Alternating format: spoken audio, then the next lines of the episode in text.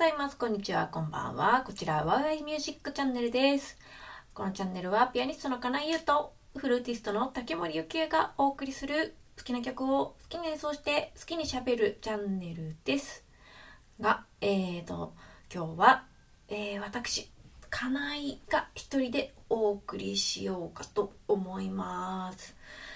えー、ゆきえちゃんがね、ものすごく体調が悪くなってしまったということで、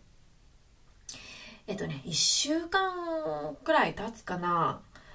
すごい体調崩しちゃって熱も出てっていう風に言ってたので、先週ね、ちょっと1週間ね、お休みいただいたんですけれども、まあ、よくならないということで、しかもね、あの子、あの、あれなんですね。あの、近々、本当に数日後にコンサートが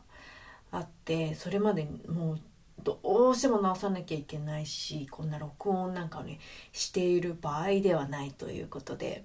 あの今は療養してもらっておりまして、えーまあ、2週続けて休むのも何かなと思ったので私が一人でなんとかやってみようかと思っております。まあねちょっと疲れがね出ちゃったんでしょうね。ゆけちゃんね毎週のようにほぼ毎週のようにあのうちに来て録音してくれているのでねあの大丈夫かなとは思ってはいたんですけど、まあ、大丈夫じゃなかったというね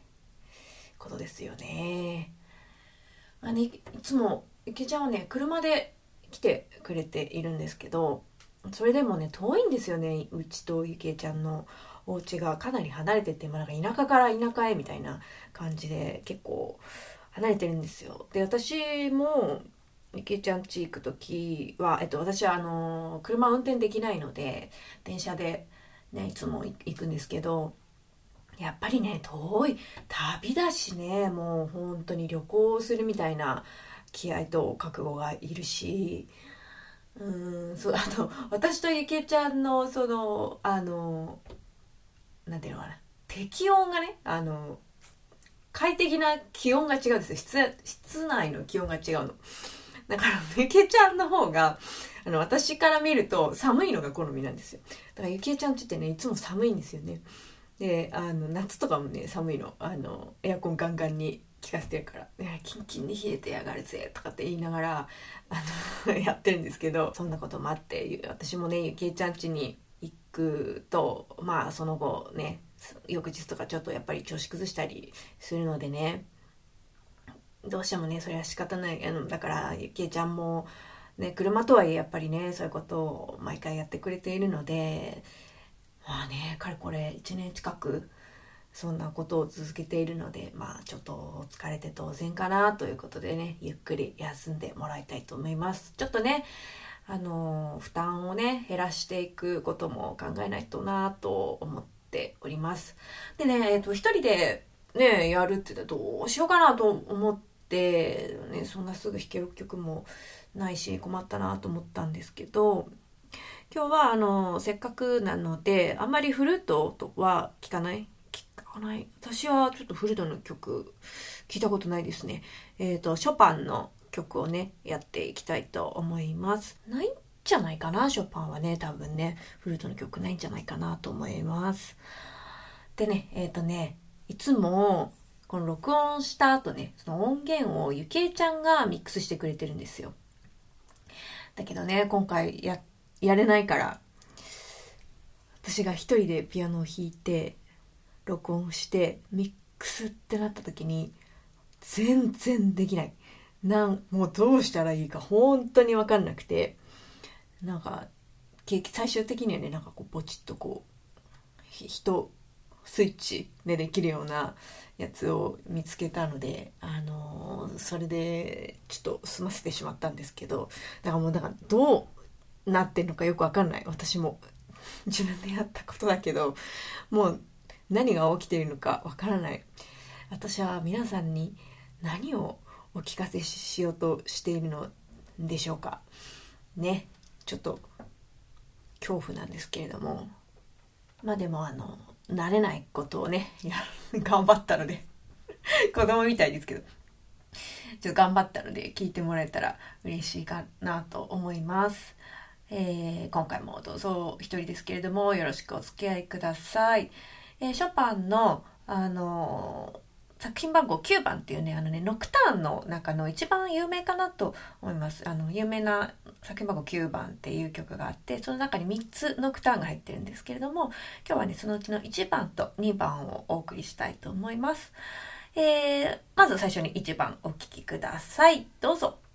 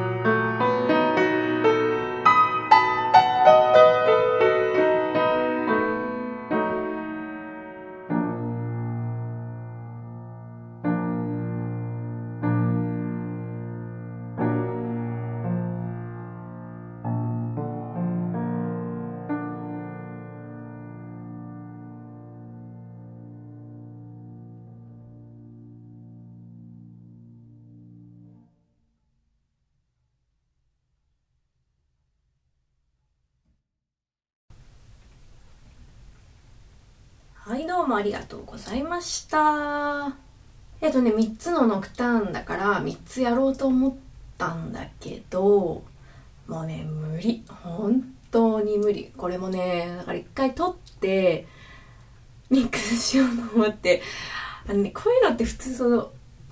さらな状態から別のファイルを作って始めないといけなかったんだよね。でもミックスしようと思ってトライしてできなくて。それでね元に戻せなくなっちゃったの。もうどうしたら元の状態が何かわからない。っていうことになってあのそれでもねそれ出すわけにいかないからもうなんか本当にひどい状態になっちゃったからさ。からもうしょうがないからもう一回撮り直したのよ。でだからねもうね疲れちゃう。疲れちゃうよね。でねあの夜中にねこれが本当のノクターンだなみたいな感じでねくったくたになりながらねでこれでもうねミックスして終わりだと思ってたのにねもう一回弾き直してるからもうくったくた。もうなんかこれ結構疲れがもうねにじんで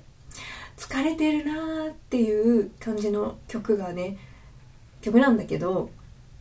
まあね素でにじんでますよ。疲れがね。なわけでえっ、ー、と今日はね2曲だけでもうね諦めようと思います。3曲目が一番こう3曲あるうちの3曲目だから大きい曲も大きいしちょっと練ってねやりたかったんだけど私の気力がねもうねついてしまいました、ね、あの2曲。2曲2番までお送りしたいと思います。ショパンねちょうどたまたまだけど、まあ、旬だしねショパンコンクールがねこの間終わってね結構世の中ショパンづいてんのかな？どうなのかな？そうでもないのかな？なんかでもすごい評判良かったですよね。私の周りでもすごい評判良かった。そ1からレベル高かったっていう風に言ってて。あの日本人もね大活躍でえっとね2位の方なんかすごい良かったんで私もうあの一つも誰一人の演奏も聞けてないんですけどゆきえちゃんがねすごい良かったって言ってましたね。ねえすごいですよね。コンクール入賞するってやっぱりすごいことですからね。コンクールってね大変だから本当に。あのこ そうコンクールってあのこれ皆さんねあのステージでいい演奏をすることは大変だと思って思うでしょ？それはもちろん大変なんですよ。だけどね本当にねその前が大変なの。そこにたどり着くまで。それが本当に大変。もうやっぱり私は無理でしたねコンクール。ね欲しかったけどもちろん大きいコンクールの入賞歴って欲しかったけどね今からでも降ってきたらもう一生懸命キャッチするけどまあ無理だった。あの、まずね応募用紙っていうのがあるんですよ。まあなんか、就活としてですね、エントリーシートみたいなのを書かないといけなくて、みたいなのっていうかエントリーシートね、まあ書かないといけなくて、まあ当然ながら、締め切りがある。こう、あの、私結構締め切り守れない系人間なんで、まず締め切りを逃すんですよね。こうプログラムを考えてるうちに、締め切りがね、過ぎちゃう。あと思った時には、締め切り過ぎてて、ああ、あのコンクール受けられないっていうのは仲間った。そのプログラムを考えてるうちにって言ったんだけどプログラムを考えるのも大変なの。プログラムはあの条件があるからそのラウンドごとにコンクールごとにそれぞれが提示する条件があるのでそれを満たすプログラムをあの組まないといけないんだけどだからただ自分のこうなんていうのリサイタルのために組むプログラムと全然組み方が違うんですよ。自分の実力をとあの特性をこうアピールできるように上手にプログラムを組まないといけないんだけど私はそれもちょっと苦手だったその。要求されているあの条件はギリ満たせたとしても何て言うのかな。そこであの当然あの標準的にみんながあのアピールする用の曲？そのアピール技巧をアピールするためのに選ぶ曲っていうのはやっぱりどうしても生じてくるんですね。それにね、気がつかない。それは、あの、組んでいれば、あの、普通気づくっていうか、あこれはこう、この人のこういうテクニカルな部分を見たいし、これはその一般的な、あの、基礎的な、あの、知識とか教養とかを身につけているかっていうのを見たいし、あとは、あの、これは、あの、その人の音楽性っていうのを見たいんだなっていうのは、これ、ね炙り出されてくるはずなんだけど、なんかね、その、技巧をアピールっていうところに私、たどり着かないで、あれなんか、じゃ現地行ってから、なんか私だけプログラムの様子違うなみたいな、なんか、古典がすごい比率、なんかね、あの、割合を占めてるけど、絶対これ間違えたよな、みたいな。だ条件は満たしてるけど、アピールすること自体は、あの、満たせていない。アピールするための曲を、は選べていないっていうね、ことが起きたりとか、そういうねプログラムを組むこと自体もめちゃくちゃ難しかった。またね録音審査っていうのがあって大体ここの間ショパンコクールはあったのか録音審査あったのかどうか。あありましたよね。あったあったあったはず。そうそう録音審査録音だって難しいからね。録音はコンサートよりはるかに難しい。うん、むず人によるのかな。私はちょっと録音ちょっと苦手すぎて。もう気分も乗らないしなんかどうに向かって弾いてるのかのかもわかんないし。ねえ。であのやっぱり技術が進んできてるからそれなりのというかね結構もう CD 作るみたいな音質でやっぱりねあの録音もしないといけないのでちゃんとしたスタジオを押さえてちゃんとした技術さんについてもらってっていうことをして膨大なお金をかけてね録音もしないといけないので、まあ、もちろん時間もかかるしねなんかそういうこともなかなかやっぱりいろんな経済的なね問題とかもあってまあ難しいあの別に経済的に恵まれていても私は多分ちょっと録音はちょっと厳しいああでは通んなかったですねあんまりね。私が審査員でも通さないなっていうような演奏しかできないのかマイク向けられるとね。だからね、このチャンネルはね、すごいよ。だ録音は苦手だからできないって言ってたのに、毎週毎週、録音するようになって、私としては結構ね、進化。本当に。本当にね、ゆけいちゃんに感謝ですよね。ずっとね、お尻叩いてくれる人がいてあなんとかなんとかあのだからあ苦手なんだろうなっていうのは聞いててまあ分かる人は分かると思うんだけどまあね思ってるうちの1割くらいしか1割2割くらいしか出せないからでもそれでもやっぱり続けてるうちに少しずつなんかねそのコツみたいなのも分かったような気がする時もあるしあだからあのー、よかった。初めてすごい良かったですね。すごい勉強毎週勉強あの勉強っていうか反省っていうか落ち込むけど落ち込みはもうしないんだよな。落ち込まないのがいけないのかもしれない。ああダメだった。ああああとか思いながらなんとかそれでも池ちゃんがミックスしてくれるからなんとかなるみたいな感じでなんとかなってんのかわかんないけどそのミックスが今回できないからもう頭抱えてねなんかあのあの奥さんが出て行っちゃって初めて奥さんのありがたみが分かるクソなんだみたいな感じになってますけど。何の話だっけ？コンクールはそう、だからやっぱね、大変だから、そうそうそう。あのー、ね、そのステージに行き着くまでもすごい大変なことだから、やっぱりね、あの、そういうことをきちんと、あの、踏まえた上で、ああいうステージね、皆さん上がってくるわけですから、本当にね、すごいこと入賞までいかなくても立派だと思います。すごいことだと思う。本当にね。そうあのステージ上がってもいい演奏できるかっていうのもあるしね。私もなんかそんなこと言いつつもなんかちゃんとギリ締め切りね前日とかになんとかあの送って間に合ったコンクールとかもあったんだけど、う、まあうまくは弾けない。けなかったです。まあ私ねこのチャンネルでも何度も言ってるけど、うん、練習がね基本的に不足してるから、まあそりゃできないはできない。はいい演奏になるところまで練習を詰めてなかったっていうのは、まあもちろんね、あって。でそれでも頑張って、頑張ってた時期もあった。あったけどまあ時期もあった程度じゃね。あのそんな甘い世界じゃないんだけど。まあでもあったことはあったんですよ。あったけどやっぱり本番上手に弾くっていうのは難しかったですね。ジャッジされてる場で自分の実力をきちんと発揮するってことは本当に難しいことだった。一番ひどかったのはねあのねそうそうそうそう。あのー、弾いてて。すっごい会場がねいい会場だったんです。なんか古古き良きオペラ劇場みたいな感じの会場でこう映画とかで見るような何階建てにもなってる。客席が何階建てになってるっていうね。あのそういうあのオペラ座の怪人とかに出てくるようなねホールですごいまずそれに袖から舞台袖から出てその光景にちょっと感動しちゃって。はあすごい綺麗なところだなと思って荘厳だし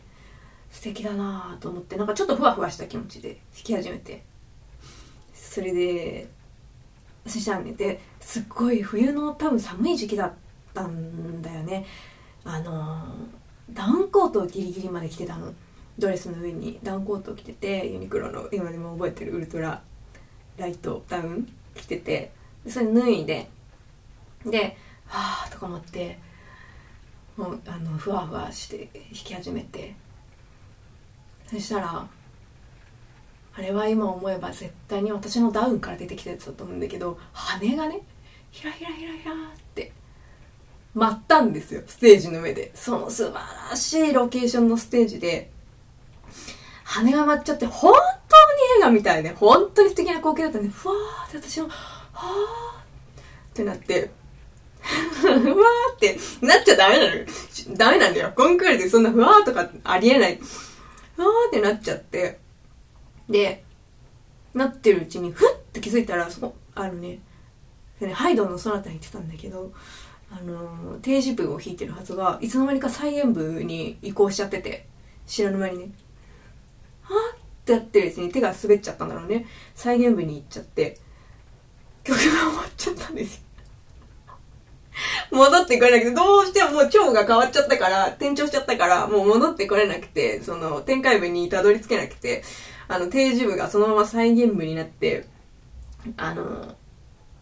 3分くらいの曲が1分で終わってしまったっていうね、あの、苦い思い出がありますね。はっ？って思ってるうちに終わっちゃった。そんなことをね、してたから、もう全然若い頃ちゃんとコンクール取れなくて、でも今ね、基本的にコンクールっていうのは若い人が頑張る、うんね、年齢制限とかもあるし頑張るもんだから、いやすごいなと思いますよね。みんな若いのにしっかりね、仕上げて、ステージまでたどり着いて、ステージでちゃんと音楽してね、本当にすごいことだと思います。私もね、時間があったら、あの、できたら、ちゃんとね映像をね見て聞きたいと思います。でそれではねそのところでショパンの「レノクターン」作品箱9の2にはですねお送りしたいと思います。どうぞ。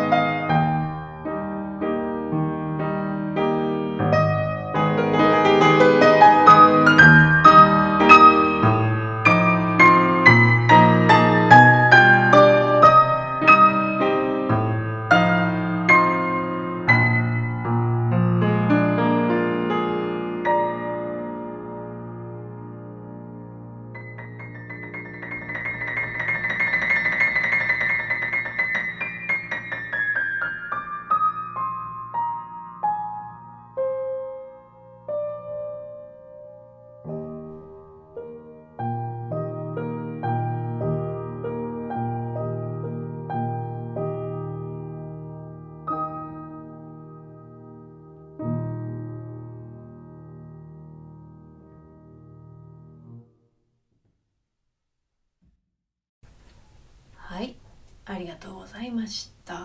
本当ゆきえちゃんがいないと、まあ、演奏もさることながらトークが迷子で私なんでずっとコンクールの失敗談話してんだろうなみたいな。まあ失敗談なんかさいくらでもあるからさあのねネタに困りそういう意味でネタに困ったりはしないんだけどねここまで 聞いてくださった方がいたらね本当にありがとうございますって感じですよね。楽しいのかな。こんなの聞いてて。まあいつものトークも別に楽楽しい私たちは楽しいけどまあなんか一人じゃないなっていう感じですよね。なんか日常のさまつなことをね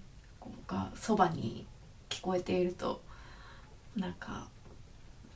孤独ではないっていう感じですかね。そういうチャンネルになればいいなと思ってますけど。まあゆきえちゃんにはしばらく休んでもらってね心ゆくまで回復するまで休んでもらって来週どうなのかちょっと分かんないですけど私一人でまあやれたらやるかもしれないし無理だったら 休むかもしれないしっていう感じでまあこんな感じで良ければっていうあれなんですけどね本当にここまで聞いてくださってありがとうございます。感謝しかありません、